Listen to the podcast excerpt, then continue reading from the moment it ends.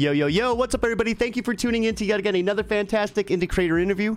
It's your Cape Crusader Cody, and we're keeping it geekly with our new guest, Travis Gibb. We're here to break down No Contest, issue one and two, and everything in between. And before we step into the octagon, Travis, welcome to the stream. How are you doing tonight, man? Dude, it's great, man. It's a it's a good night. Uh, you know, I got my kids to bed early. I got to do a lot of comic stuff today, which is good. So it's it's been a good day. Good good day all around. So happy to, to be relaxing. Uh, I was up till like three doing edits last night, so I'm ready to do this interview, do one more, and then uh, put in an early night for once. wow! I mean, uh, you you had me right there the whole entire. I was up late last night. Kids went smooth, uh, right to bed, had an awesome day. But another interview after this. You are a man of just like pure workload. Holy crap, man! Uh, I have a lot of respect for that. Uh, how, how, how, do you keep it going? You just playing it when all the kids are sleeping? Like, yeah, I, I just, you know, I want it. It, sounds it sounds like uh, I kind of douchey, but like I really want it. Like so, I, I work extra hard at it. I, I, spend the extra hours and do it.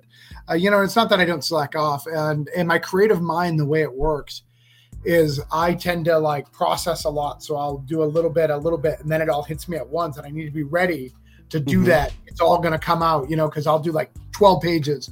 I'll have done like three the week before, but like this is like 12 to 14 to 20. So I've got to be ready for when my brain wants to like ignite. So I, I, work really hard and, you know, I'm doing stuff and learning new things, direct market uh, this year, and just trying to figure out uh, the balance of life in comics. It's a it's a it's a hard balance to find. I mean, even just life and consuming comics. So I can't even imagine creating them. But before we get into that, let's begin with the basics. You know, who are you, and how did you begin your first steps into the journey of creating comics? Yeah, so I'm Travis Gibb. Um, I was born in uh, Rochester, New Hampshire. The reason why I say that is because it's very uh, impartial to my growing up. So I'm in my 40s, and uh, I grew up around uh, where the Ninja are from. So Rochester, New Hampshire, and Dover, New Hampshire, right next to each other. So for me, like comics and indie comics were such a thing. You know, it was a big in our town. You know, these local guys made it. Peter, Peter, Peter Laird, Kevin Eastman were making it, doing their crazy thing. You know, so I started collecting very early, very young. Um, I've collected, uh, you know, Amazing Spider-Man and X-Men ever since I was a kid. I have every issue since I was 12 years old.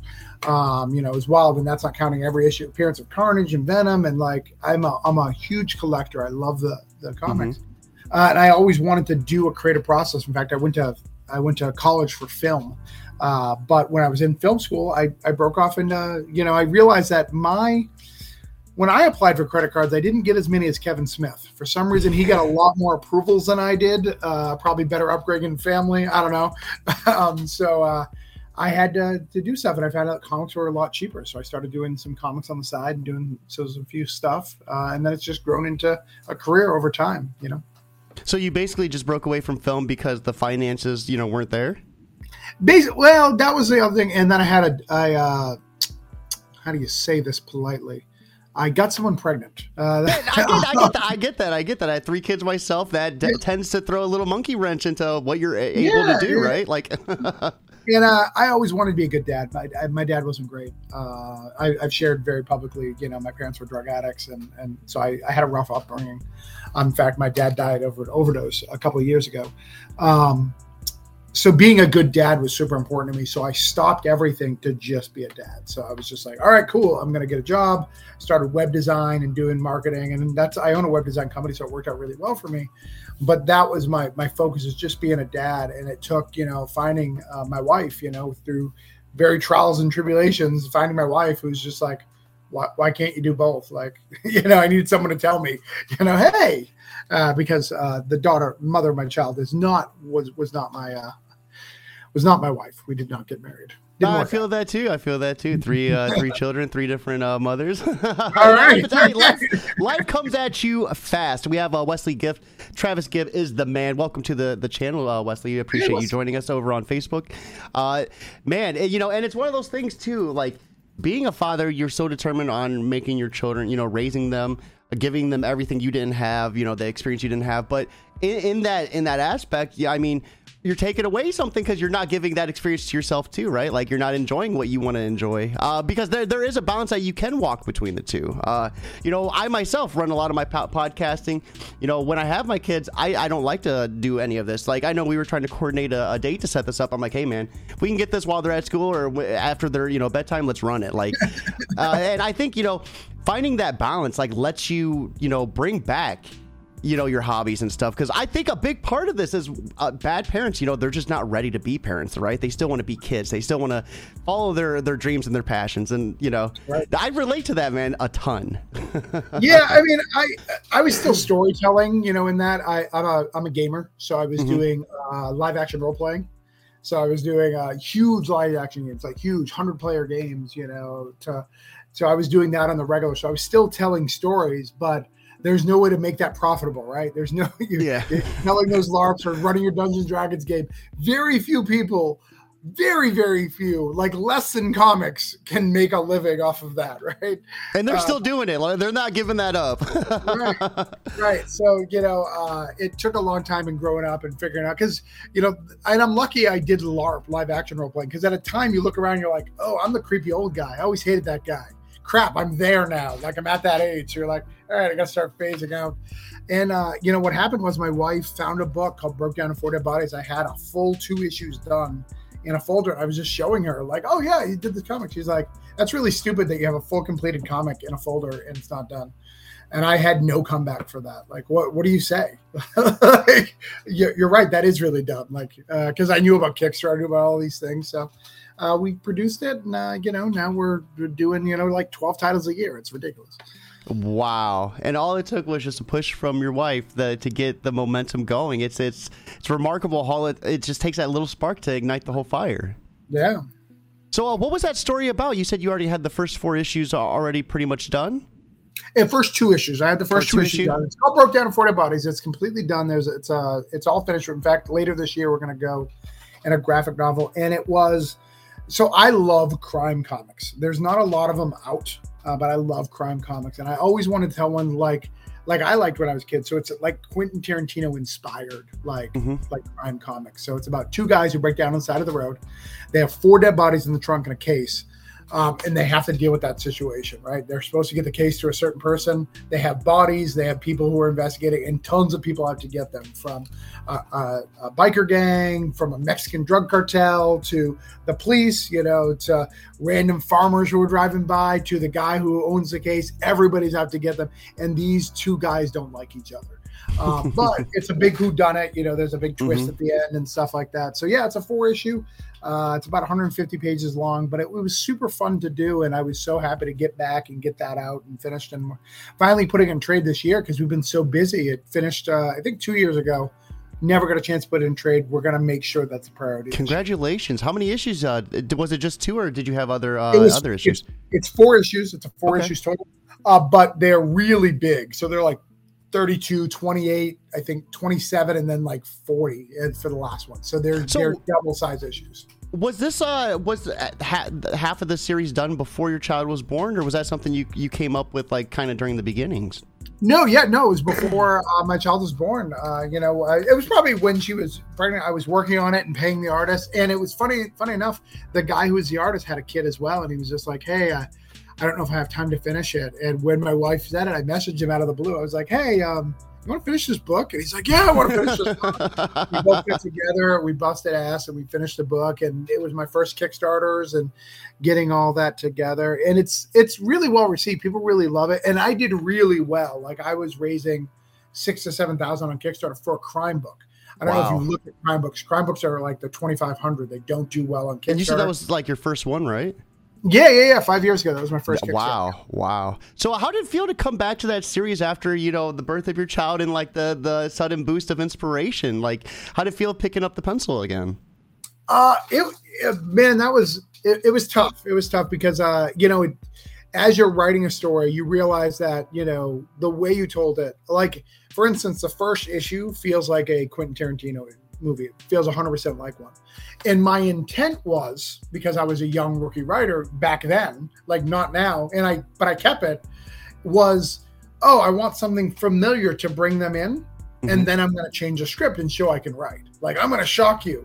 Well, the problem with that is all people when they read the first issue, oh, it's just a ripoff of Quentin Tarantino, and I'm like, yes, but like you got to read the rest, and you'll know that like I got my own stuff, and like Mhm. so so learning those lessons were really fun. And also the the ending and the twist and the the way i wrote things i could do it from a more mature level and it was easier to spread those out as, I ha- as i've had more time and uh, develop my craft. Because like i said i was writing you know i don't know if you've ever role, ran a role-playing game like live action role-playing so they run you run like weekly, like every Sunday or whatever for like four hours. But throughout the week, people are sending you emails about what their character is doing during that week. So I'm telling stories with people all the time, and Mhm. people are coming over my house and running things. Like it's like a full time effing job that you're not getting paid for. It's not a good plan. Um, it's fun that you you know you get to hang out with your friends and do that, but beyond that, so I was really skilled at telling that and doing it um you know i would have done it differently now. I would have made sure i got it to 24 pages and stuff like that. But it was it was kind of cool. And it's it's one of the greatest things about kickstarter the freedom right? When we go to the Mhm. comic store it's gonna be 20 to 24 pages. If it's double size it's gonna cost you a lot extra. Where in kickstarter you can kind of do whatever you want. You know books vary in size and what they get because nobody's telling you hey man you know that your return is going to be blah blah blah. Like some no one's figure out the hard math of how, little pages you have to do to make an issue to make Mhm. sure you're profitable. Like all that stuff's out the window because you're just doing whatever the story dictates, which I think is a lot of fun. Yeah, and I think uh, you know you don't end up like sinking yourself into a hole or a corner you can't get out of, right? Like because there's really not restrictions holding you back. You're able to kind of just you know go and run with it. Uh, but in that same aspect, do you think maybe that might lead to some trouble? Like someone might you know might accidentally put themselves into a hole or a corner because they have too much room to play with. It is, yeah. Um, one of the things when I was trying to pitch it around for a distribution to like a scout or source point is they they taught me that because the ending is like double sized, like that's not going to work because in comics so if you go to the direct market your first issue is going to be the best selling of it all issue two is going to be half of what issue one is issue three is going to be half of what issue two is and like it dwindles That's down to so basically- depressing. right, right. Think about. Of Kickstarter, Kickstarter, you're going up every issue. You go up Mhm. and grow. Um, so having the issue that's more pages at the end is not the best plan, right? Um, so I rewrote the story, added some pages, and separated it out. So like it's a five issue. If I ever went to the direct market, it'd be a five issue series instead of a four to kind of make it play out. And it actually like God with me, like made made it work because in the every one of my issues I have a flashback. Mhm. And then in issue four, because it's 40 pages, I have another flashback in it.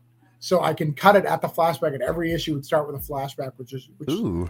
is kind of cool. It worked out very kismet, uh, which is very nice. But yeah, that was my first work, and I'm super proud of it. Now, you know, we've had a couple of distributors who uh, it'll probably be published this year. We're we're talking to some people, uh, but I really want to get that trade and kind of own it first before I like give it to anybody else. So we have uh, Wesley Gift uh, just back this. Can't wait. Hey, thank you for uh, back. And we always you, love man. seeing back during the show. That's awesome, Wesley. Thank you for joining us once again. So you said you're up to 12 issues a year that you're releasing? Yes, yes, yeah. Not of like one title, of various titles. Yeah. Wow. So, I mean, I, I know you, you said a lot of that, you know, came from like your days when you would write stories for LARPing. Uh, but like, how do you keep that engine just going? That is impressive.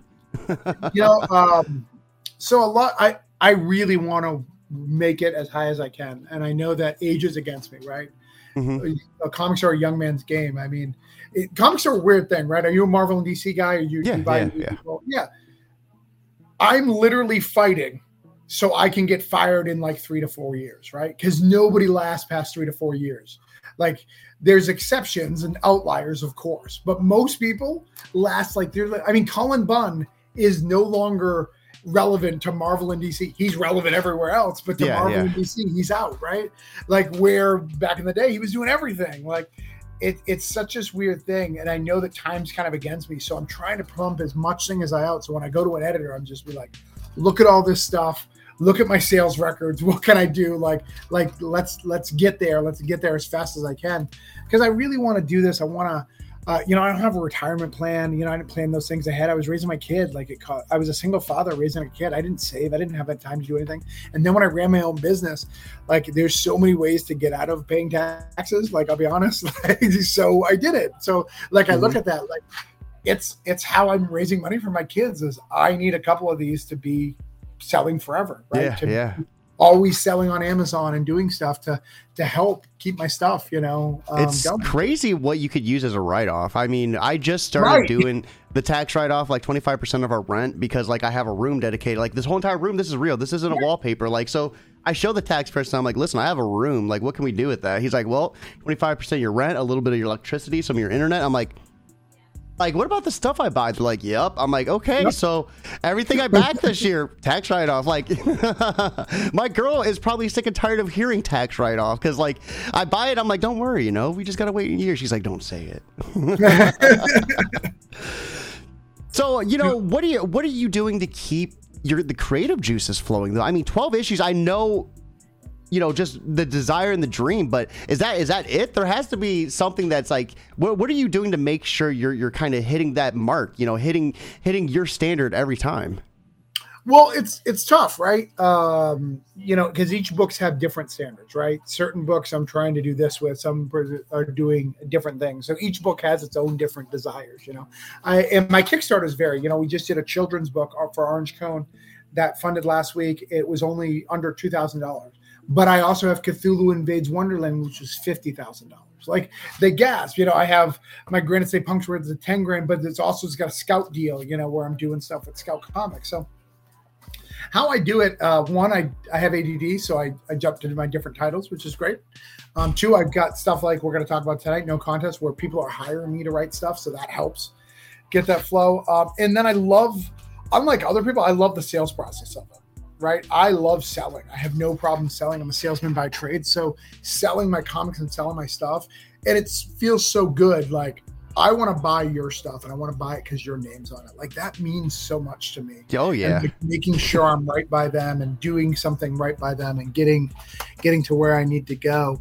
So yeah, so I jump around between the titles, and then I always want to partner with people. Um, you know, I I didn't want to be a publisher. My whole goal was, all right, I'm going to write three series, going to finish them. These three trades will help me get into Marvel and DC. But then, you know, I did this partner. Oh, can you? Are you good at anthologies? Oh yeah, I'm great at anthologies, and try to figure it out. And then it became a publishing company overnight. Um, I hope I answered the question. I may have just yeah. ran.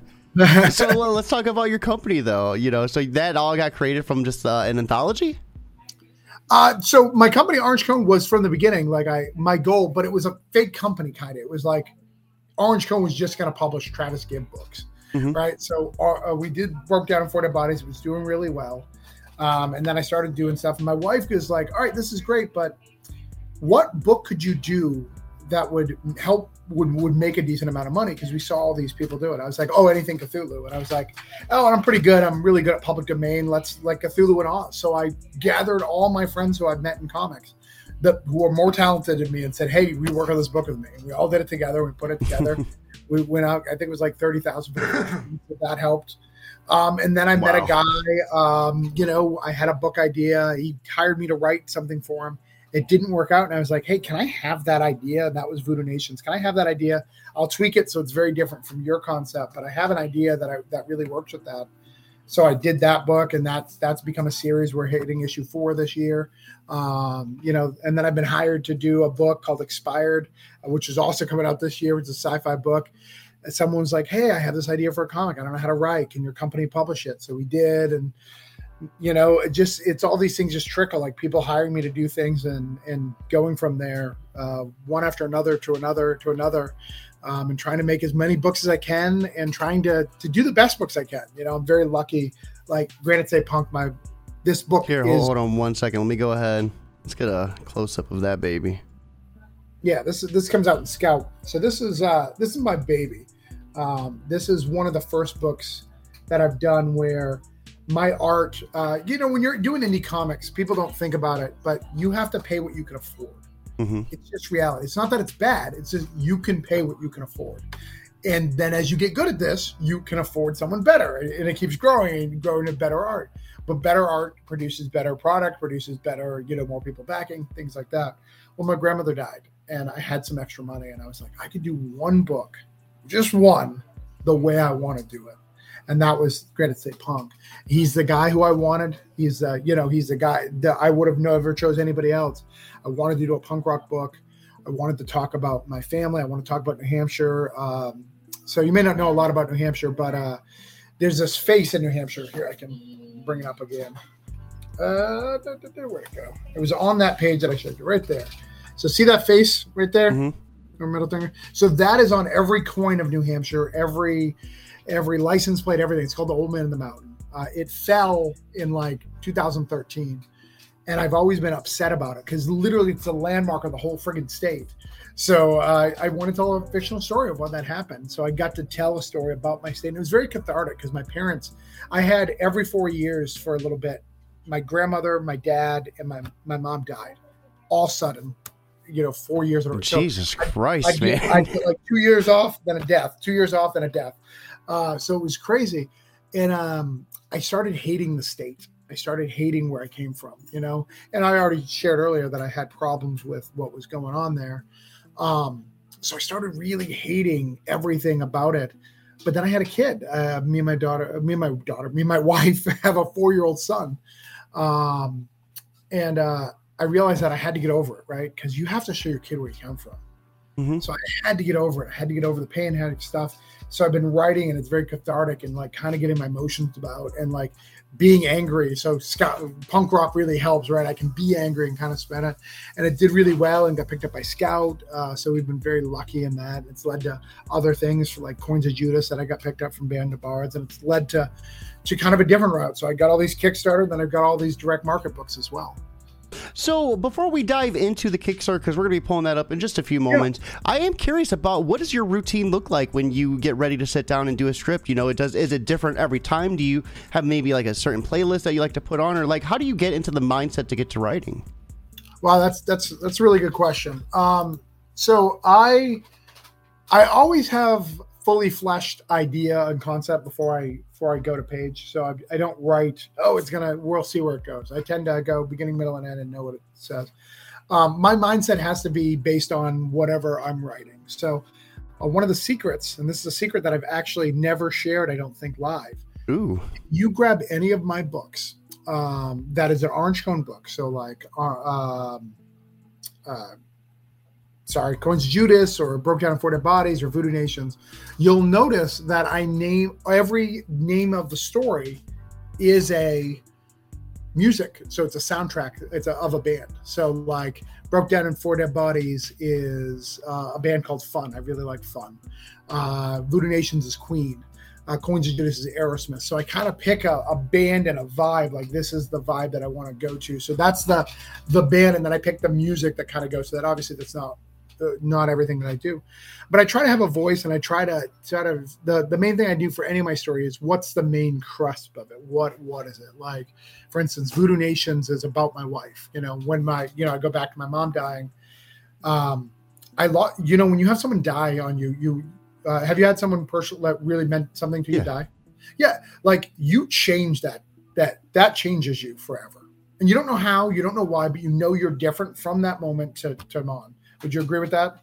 Yeah, dude, I lost my father to uh, stage four lung cancer when I was nine years old, and like I remember like being like 15 or 16 being like i changed my whole personality to adapt like to make friends because i was like so mentally i didn't realize i became a whole new person like right. mentally like try to become like to fit in like so i can like you know what i mean? Like and i'm just like older like wow dude that like that is fucked. Yeah, yeah, so so my wife I, I hadn't quite proposed to her yet. We were we were still, you know, a year in. We knew we really wanted to be together and we were going down that path, but I was different. Like I just knew I was like, I'm not here.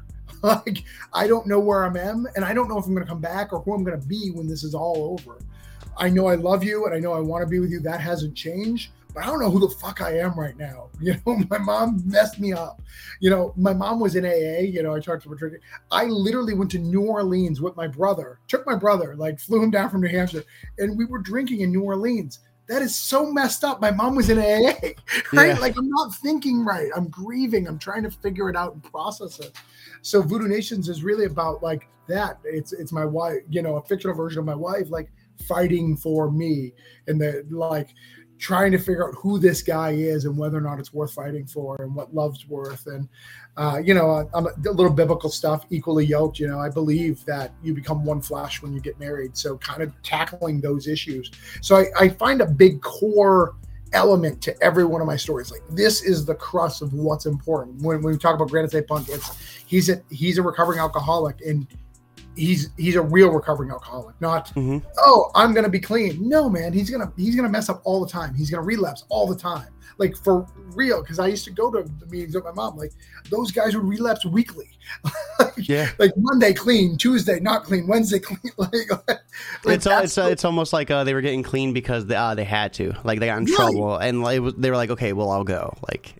Right so trying to find uh, that heart because i think any story that you're going to tell it has to be a it has to be about love and bringing love into the world. Like some aspect has to be about goodness in the world. I mean, I guess it could be evil if you're writing a slasher or horror, but stuff I write tends to be like trying to trying to do good in the world. How do we do that? You know, because that's what I grew up. I didn't have, you know, I grew up on comic books. I didn't have a Bible to tell me my right and wrong. Spider Man taught me what was right and wrong. He also mm-hmm. told me it's really hard to manage two checks at the same time.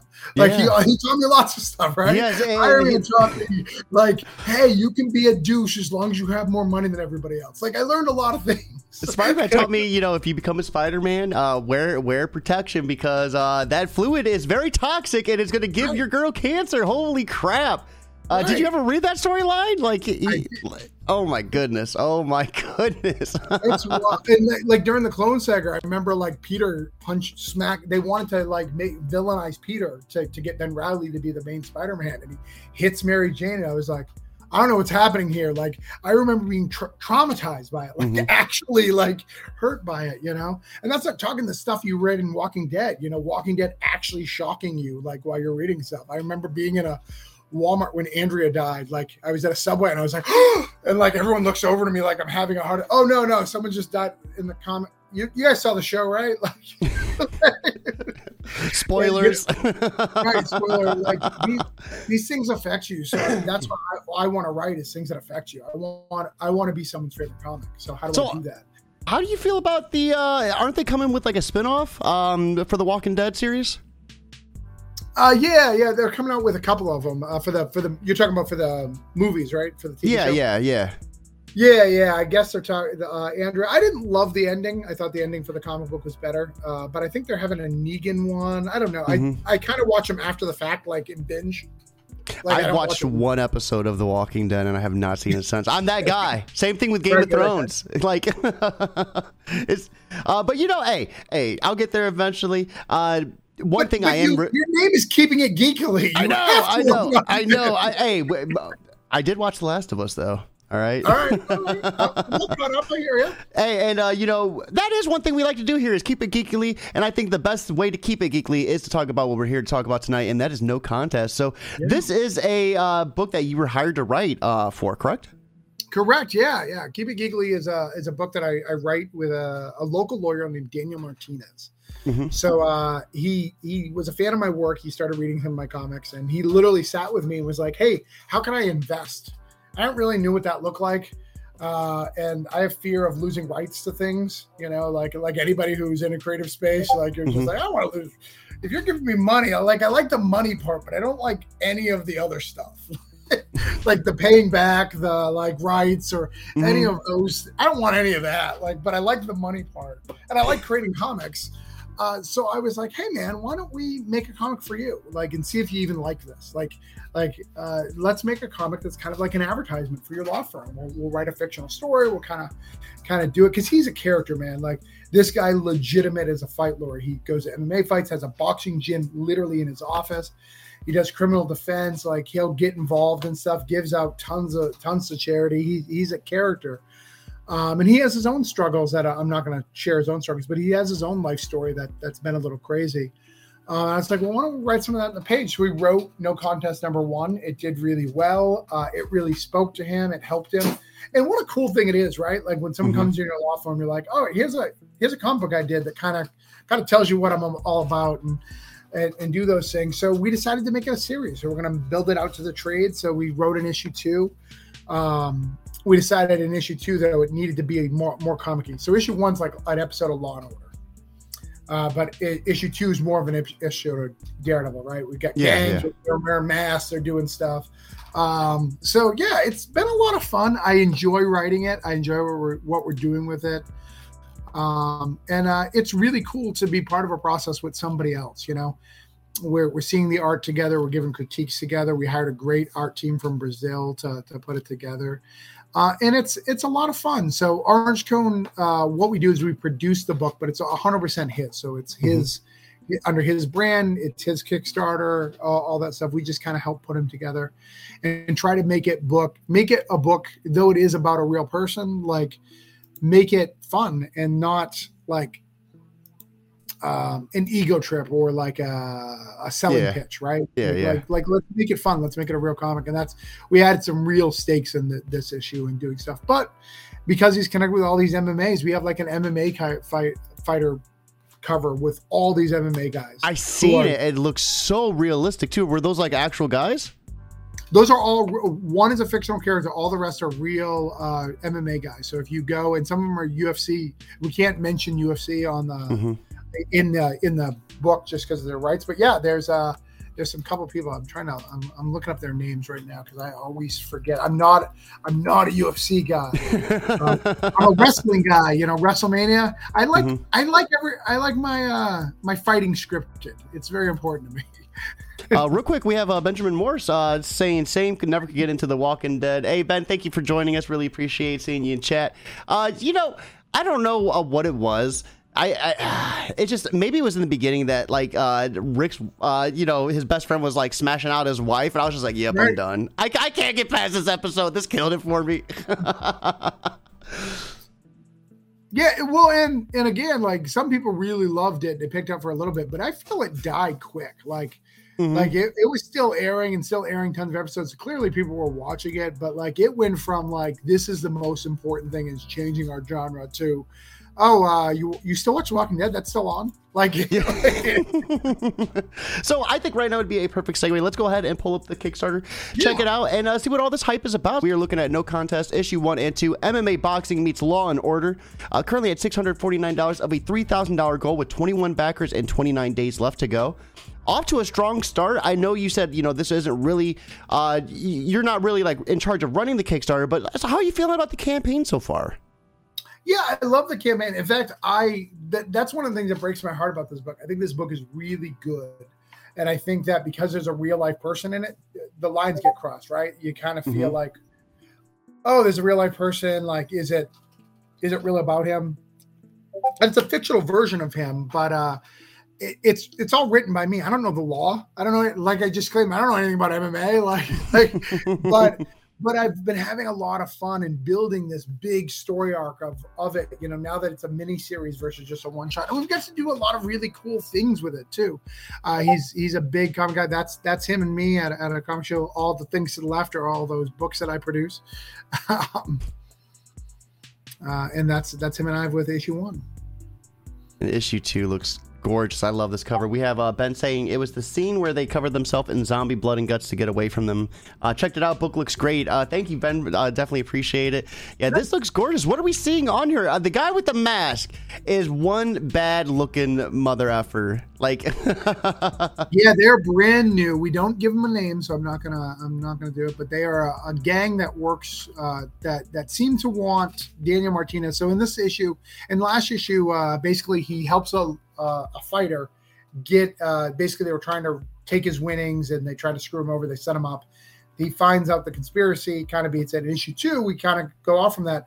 Fighters have heard about this and now they're coming to him and go, Hey, can you get me out of this bad contract? Hey, can you do this? So all these fighters want him to represent him. Um, so he's willing to do that, even though he's a criminal defense lawyer. Uh, but the guy to the right, the guy with the scar, Bruno, he manages all the, the local fighting scene and he wants it to stop. So he hired some bad dudes like the guy in the mask and his gang to to, to take him out. So this cover right here is like a smashing glass of all the things that's important to Daniel and what happens in the issue.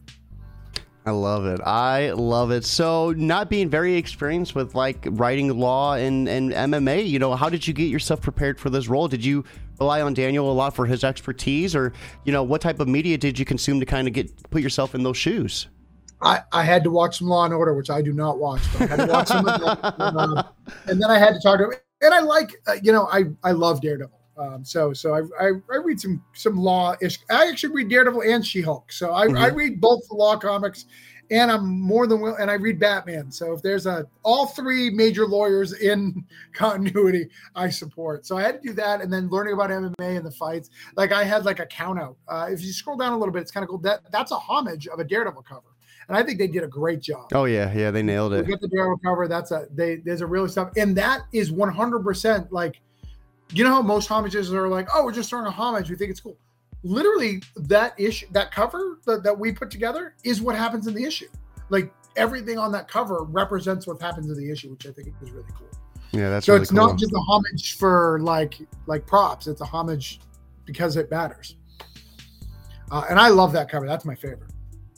So do they all like wear the mask as well? Yeah, they're all part of a gang. They're all part of Ooh. a gang. Um, we don't say a lot about them in here, but they uh, they they mess things up, and they're they're part of a gang, a local gang, uh, who uh, do some bad things. Uh, it looks like someone dies, so maybe, maybe we'll have to see. Yeah, why, yeah. Why oh my goodness. So, um, but yeah, then, they're they're very cool and we have some of these uh, interiors right here. We did have these on an image slideshow, but now we get the opportunity to see them a little bit larger. I love how it starts off with you know talking about a choice and how significant that one choice can be. Uh, you know, I feel like even you know inside fighting and outside fighting, you know, often the choices we make can can uh, lead us down the very path we walk today.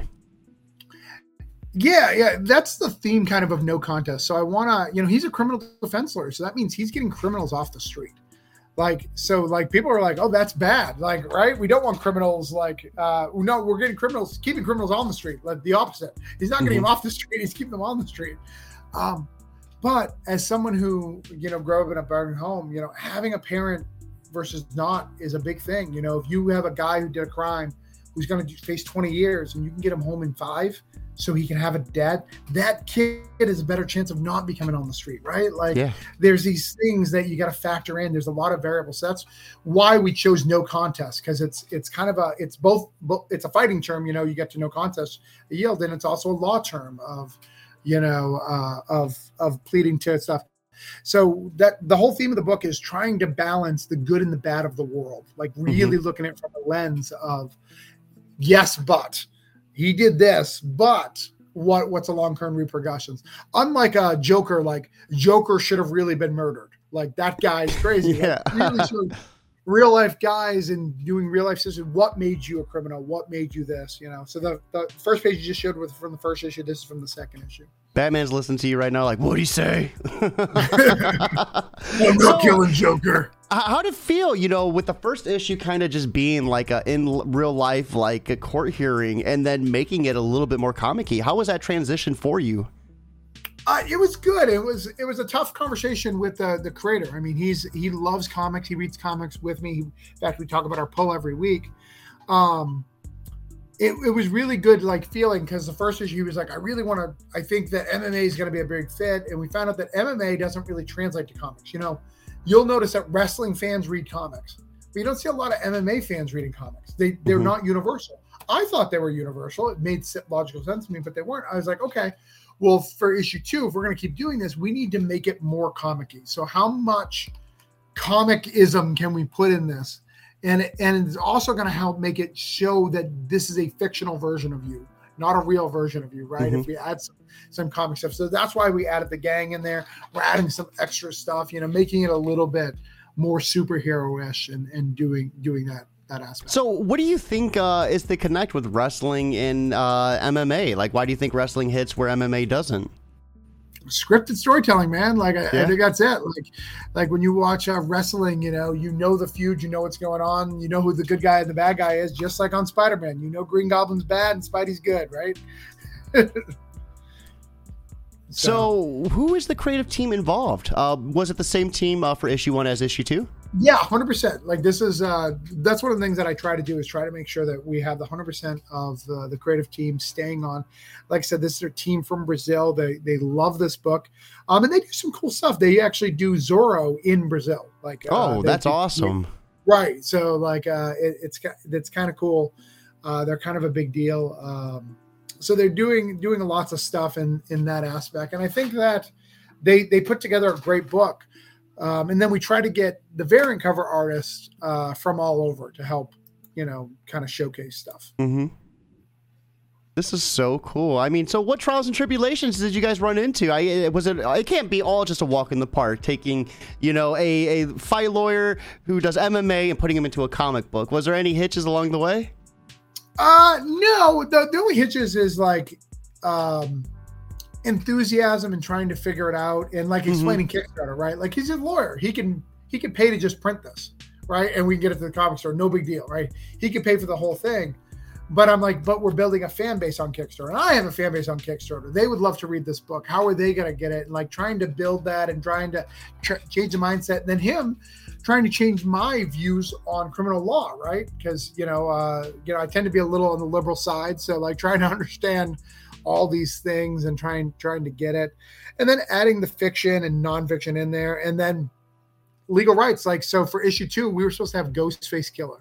Like le- oh, that would have been so cool. He is a lawyer for Ghostface Killah, and what that looks like, like how hard that is to pull off. So, uh, all right. So some of these guys, the two people in the front are are, are big fighters. So one of them, I, I, just brought up over here for you. So uh, the guy on the left is Lorenzo Hunt. He's the juggernaut Lorenzo Hunt. He is uh, he actually he does some MMA, some low level UFC. Mm-hmm. Uh, he is also has a couple of titles. Um, and then the guy to the other side is Mike Davis, who's Beast Boy in the UFC. He's he's a very big deal. He's a UFC featherweight uh, champion, which is pretty cool. Um, so that's uh, that's a big deal. And then Elvis Espinosa is on the top, and he does uh, he works for PFL, which is uh, another professional fight league.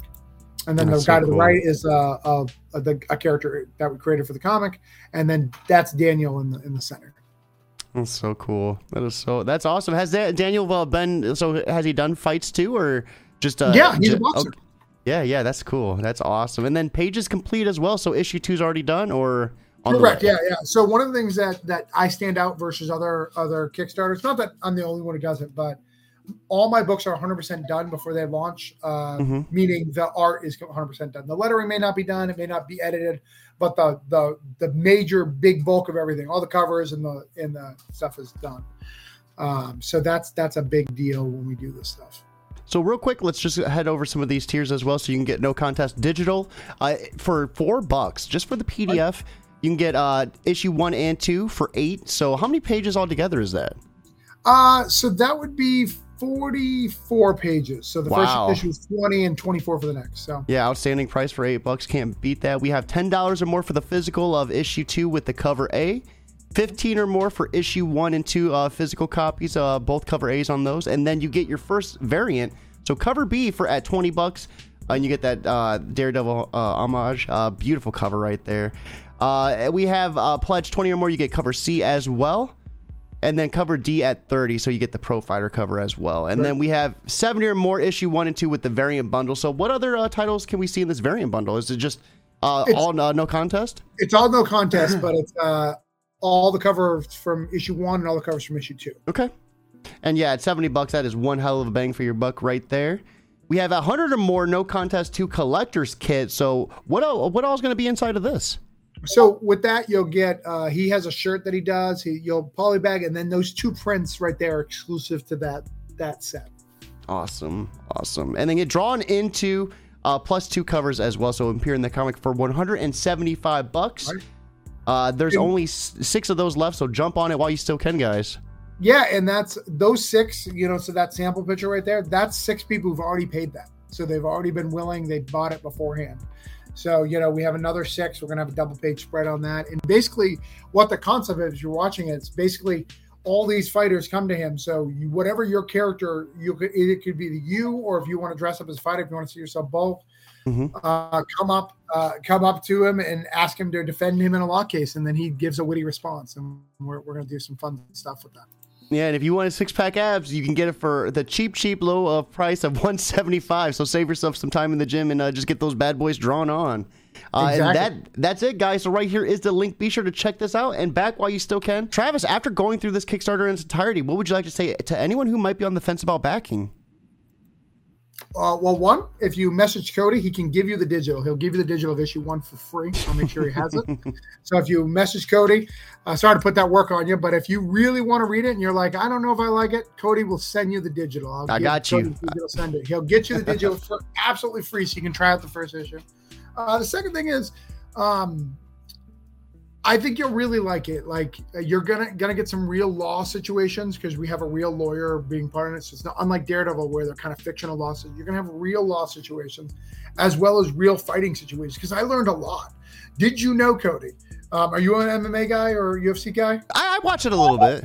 Okay, so you know you get these guys with like oh, he's got like a seven six record, and he's got a seven and six record. How we uh, or or zero and seven, uh, seven and zero, seven and zero. How do they get these records? They will go overseas to like Brazil and literally get matches where the guy will lose to them on purpose, but they're pro fighters for like a hundred bucks a match, and they'll do like a weekend of fights, like 3 aren't, fights a night.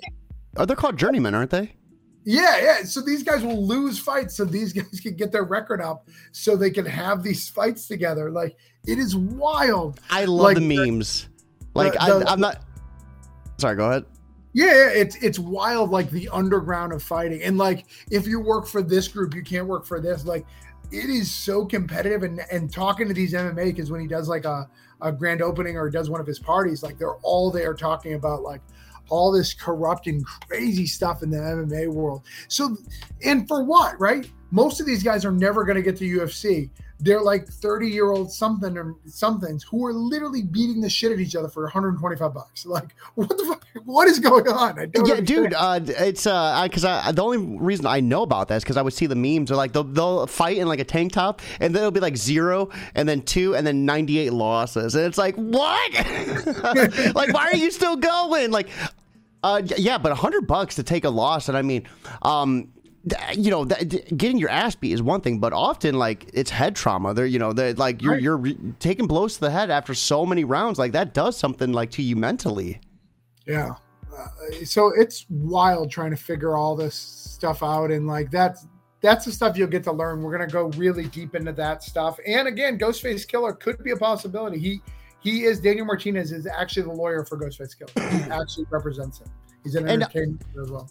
You know, I think I thought it was really interesting you brought up the corruption part too, because that's a big thing that's happening with the UFC now. Not like today standards, right? Is a lot of fighters uh, they're they're choosing to do something else because they're getting paid more for the fight uh, than they ever would make at UFC. And then a big thing is that slap boxing stuff that's been going on too, right? I don't know if that's associated with the same thing it's not associated with the same thing, but that's like hella more dangerous, right? Like you are literally bracing yourself to be hit. Like in boxing, regardless of in any fight, like your goal is to take as least damage as possible. You keep fighting, regardless of you know, obviously there you you get cold cocked and stuff like that, but your head was probably dodging. In those slap fight, you're literally like, all right, go ahead. Like you're, and they're going fetal. After most hits, people are like going fetal and like sh- starting to shake a little. It's like I'm good. right, right, right, right. We got we got an NFL guy falling in the middle of an NFL match this year in slap fights, putting people in fetal positions. Like, what are we doing? Yes. what, what is happening? What is entertainment these days? The slapping, man. Oh my goodness. So, speaking of 2023, Travis, what's next for you? What's uh what's up on the plate? I know we were talking about uh, Grand State Punk uh, getting released from Scout. Yeah, um, next week, uh, 329. That's a big deal. That's a big thing. If you're at MegaCon, if you're in the Florida or Orlando area and you come to MegaCon, I have the whole creative team. I've flown out. Uh, the letters from Canada. He's out. Uh, Jerome, uh, Patrick Brumeyer, the guy who's the artist, is from Ohio. He's flying out. Um, Ooh, Ohio. And Cody, it's dude, it's been wild. Like I am paid April 15th. I'm going to this con in New Hampshire. They paid me to fly me out there, and they ordered 250 copies of my book with a variant cover. Let's and they're, go. they're putting it in the VIP VIP bags for everyone who got there.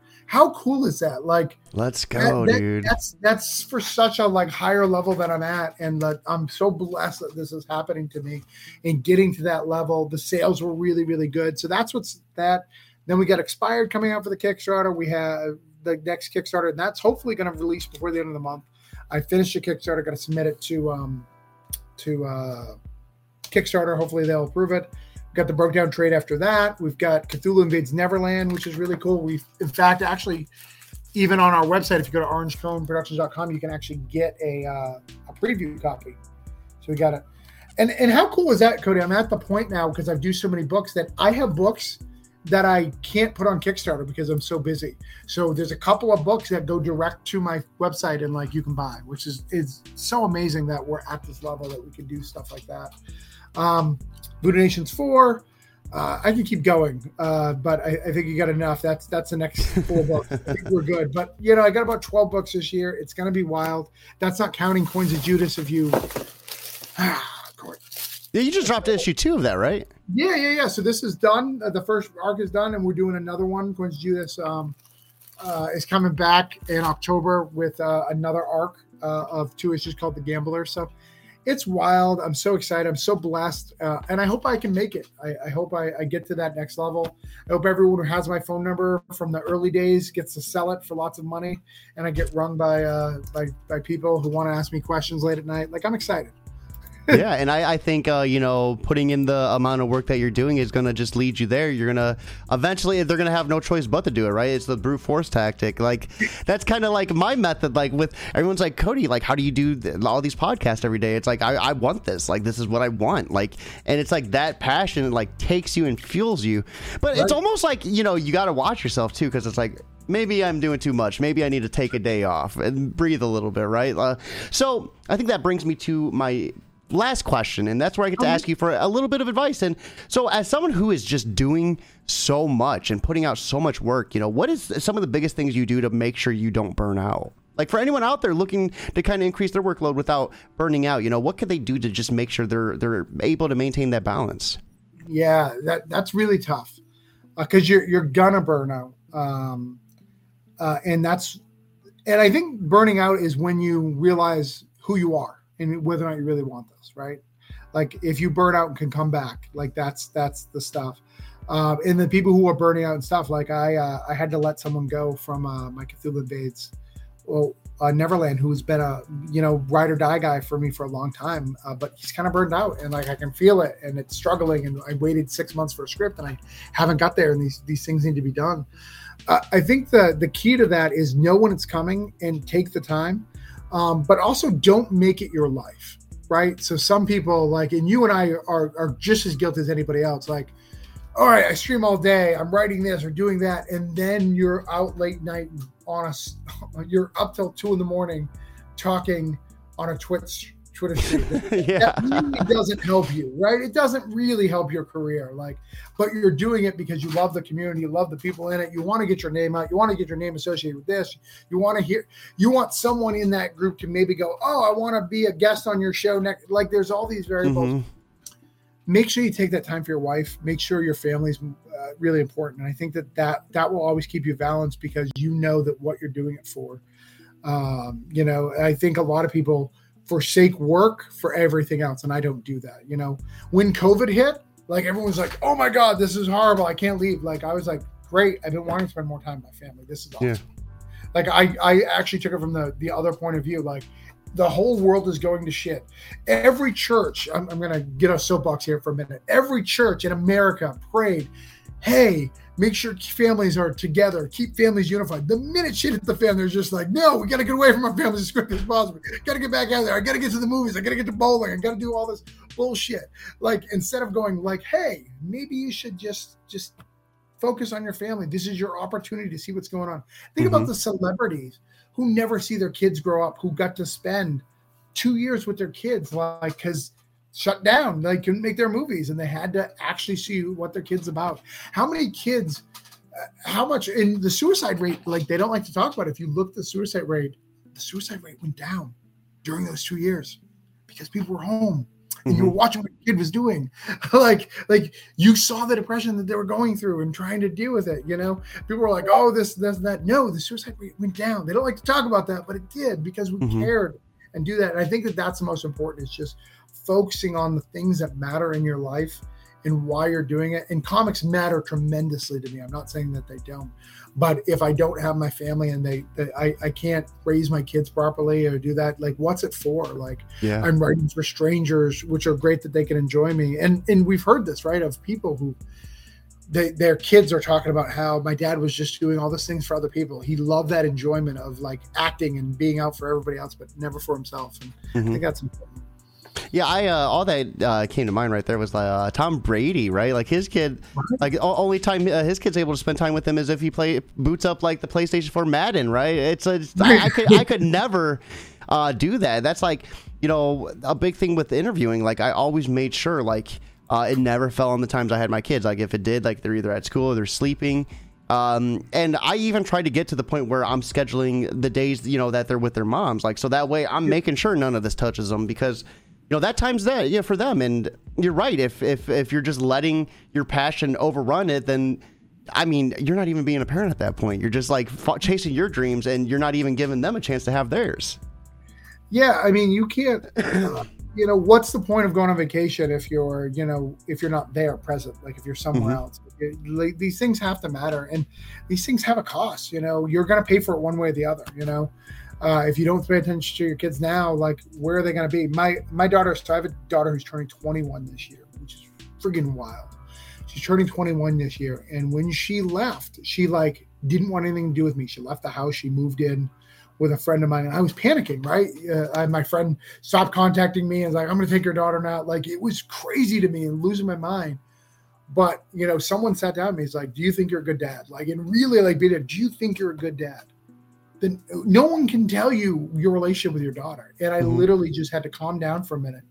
A month later, my daughter was calling me. We are back, back in a relationship, trying to build it really fast. But I was so scared of letting go, and I didn't realize, like, no, I did the work to earn earn that. Like, no one can take that away from you. Mm-hmm. But if you don't, and you let all these other things, or even the pursuit of money, like like money being the objective of everything, like that stuff consumes who you are over time. And uh, you know, if you don't enjoy it, enjoy like getting the book and reading it and loving that, dude, I created this. It's in the world. Loving your kid. I I I I, I love my kid. They're in the world. I can do great things. You know, it's it's it's stuff. And we get, you know, you and I both shared offline. You know, we have uh, baby mamas like it's so horrible when you see people who live in that drama like you guys split up seven years ago whatever. Why are you still fighting? Or like i have a friend of mine who posts every week my uh my ex-wife stole half of my retirement even before we were married. Like the court system's got to change. Like who cares? Like it doesn't matter. Do you have your kids? Do you see your kids? That's all that Mhm. matters. So so what if you have to pay child support whatever? Yeah it sucks. It sucks. But you get to see your kids. Like it's just money. Like at the end of the day Uh, and time with your kids is the most invaluable thing out there. You can't ever get that back. There's nothing you can pay thousands of millions of dollars, billions of dollars, and you'll never get that time you didn't spend with your kids back. Uh, awesome advice, Travis. Thank you so much for swinging by. Uh, everyone watching, this has been one hell of a chat. It's awesome to finally get you on. We're going to have to get you back on for your future releases. Everybody out there, in the meantime, though, you can back No Contest issue one and two right here. Be sure to do so. And if you're unable to, simply putting this on Facebook and Twitter is 100% free and you have nothing to lose. That being said, it is time for us to wrap up.